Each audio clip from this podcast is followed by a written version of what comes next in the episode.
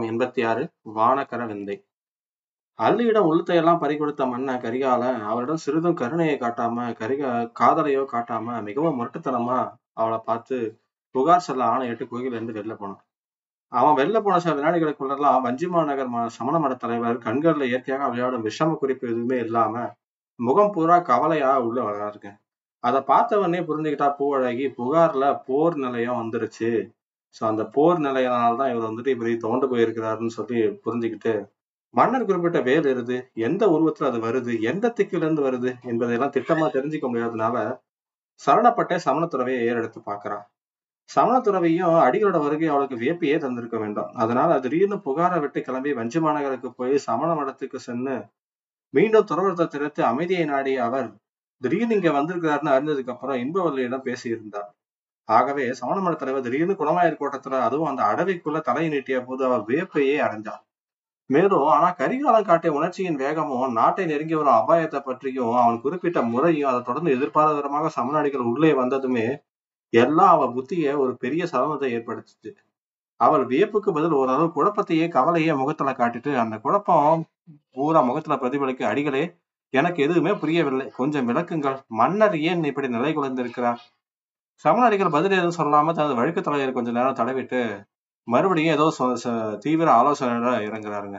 மறுபடியும் மூன்று பெண்களும் ஒரு முறை ஒரு முறை பார்த்துட்டு கடைசியா பெருமூச்சு ஒண்ணு விட்டுட்டு சொல்றாரு பூழகியை மட்டும் பார்த்தோம். பூழகி புகார் என்பதன் பொருள் உனக்கு தெரியுமா?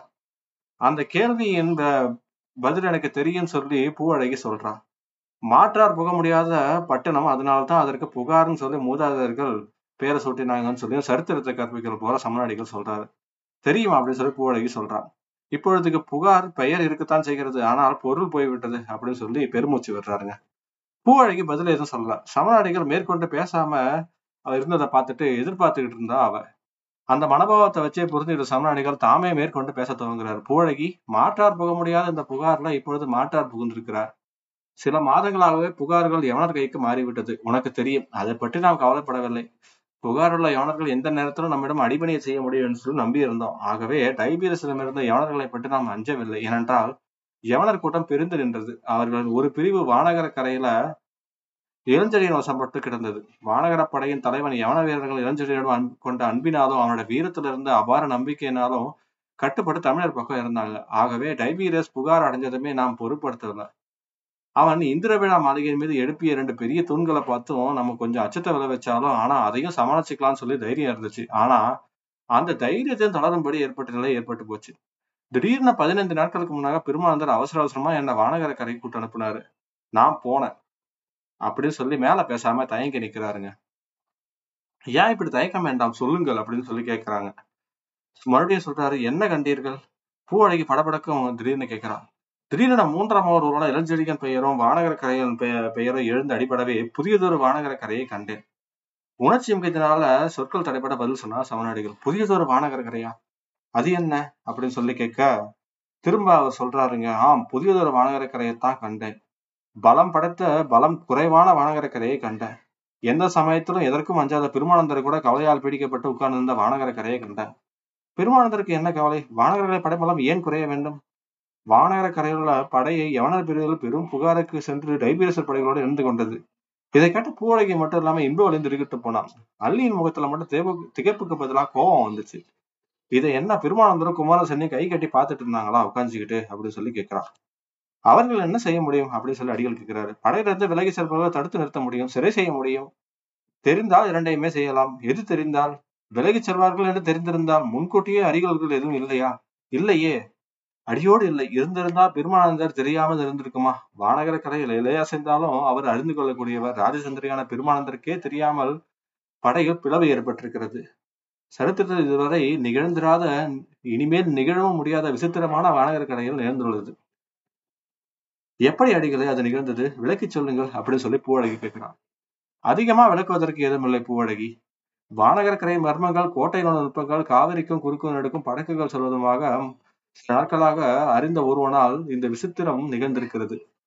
நல்ல நடுநிசையில் சுமார் ஐம்பது படகுகள் ஓசை இல்லாமல் வானகர் கரையை நோக்கி வந்தன. ரா காவலர்கள் குரல் கொடுக்க முன்பு கட்டி போட்டுட்டாங்க. பெரும் படைத்தலைவர்களை போன்ற இரண்டு வீரர்கள் இறங்கி உள்ளே வந்து நேரா வானகர கரையின் கோட்டைகள் மர்ம வாயில்கள் வழியா உள்ள நுழைஞ்சு போனாங்க. படைகளின் இருப்பிடத்துக்கு செல்கிறார்கள். அடுத்தபடியாக குகுன்னு யவனர்கள் புறப்பட்டு வானகரக்கரை நீர்த்துறைக்கு போறாங்க. வழியில் உள்ள கவர்கள் எல்லாம் கட்டி போடுறாங்க. கண்ணமிக்க நேரத்துல இதெல்லாம் நடக்குது. மறுபடியும் படகுல ஏறி படகுக்கு பத்து பேரா ஏறி ஐம்பது படகுல தவிச்சு போயிடுறாங்க. மேலும் வீரர்கள் செல்லும் செய்தி வந்துட்டு அடுத்த ஜாமத்துல வந்தவங்க சொல்லிதான் வானகரக்கரையில் திருமணத்திற்கு இப்படி ஒரு நிகழ்ச்சி ஏற்பட்டதுன்னு சொல்லியே குழப்பம் ஏற்படுதுன்னு சொல்லியே தெரிய வருது. இந்த நிலையை எண்ணி பார்ப்பு வழங்கி எந்த ராஜதந்திரியால இதை சமாளிக்க முடியும்? ஏதோ மாயாஜாலம் போல இருக்கிறது அல்லவா? ஆனால் மீதமுள்ள யவனர்களை விசாரிக்கவில்லையா? அப்படின்னு சொல்லி கேட்கிறா அல்லி விசாரித்தோம். மீதியுள்ள யவனர்கள் பெரும்பாலானோர் பேச மறுக்கிறார்கள். பேசியவர்கள் டைபீரியஸர் அழைப்பால் யவனர்கள் புகார் சென்று விட்டதாக சொல்றாங்க. டைபீரிஸ் அழைப்பா ஆம் ராணியின் பெயரால் டைபீரியஸல் யவனர்களை அழைத்தானாம். அன்னப்பறவை ஆணையாக கொண்டு ராஜ குடும்பத்துக்கு சேவை செய்ய கடமையாக கொண்டவர்கள் கண்டிப்பா சேவை செய்யணும்னு சொல்லி கேட்டுக்கிட்டானாம். சீக்கிரம் யமனராணிக்கு முடிசூட்டு விழா புகார் நடக்கணும்னு தெரிவிச்சானாம். அதை தெரிவிக்கவே இரண்டு படைத்தலைவர்கள் அனுப்பினானாம். அது சொன்னதை கேட்டது யவனர்களை பதில் எதுவும் சொல்லாம கிளம்பி போயிட்டாங்களாம். யார் அந்த இருவர்? அப்படின்னு சொல்லி பூழை கேட்கிறார். அதை சொல்ல மீதி யவனர்கள் மறுக்கிறாங்க அப்படின்னு சொல்லி தமிழ்நாடிகள் சொல்றாருங்க.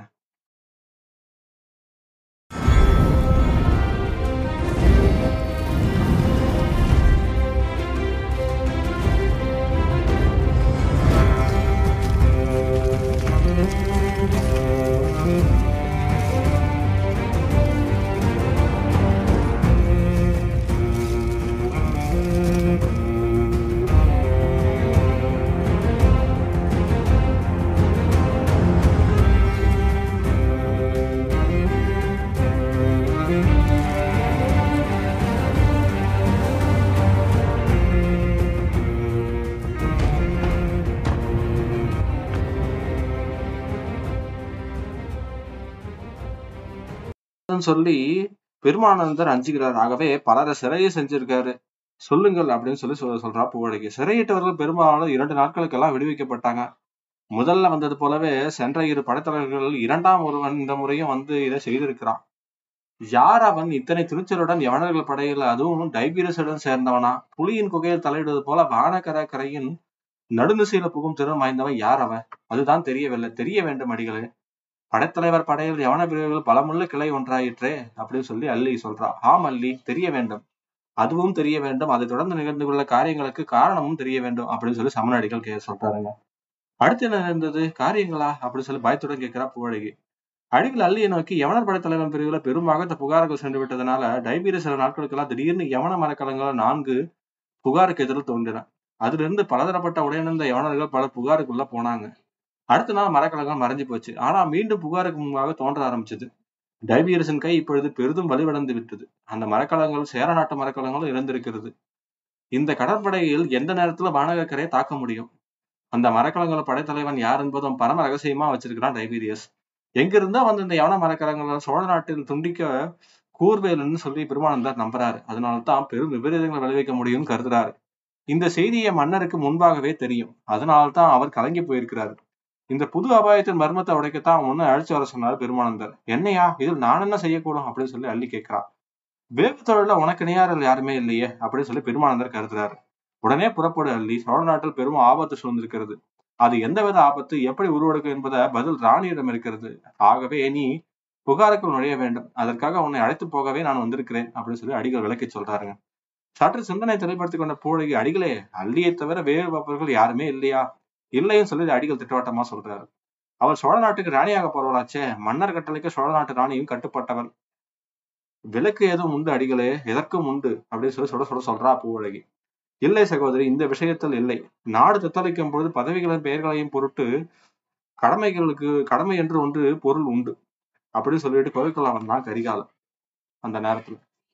இத்தோட பாகம் எண்பத்தி ஆறு முடியுது.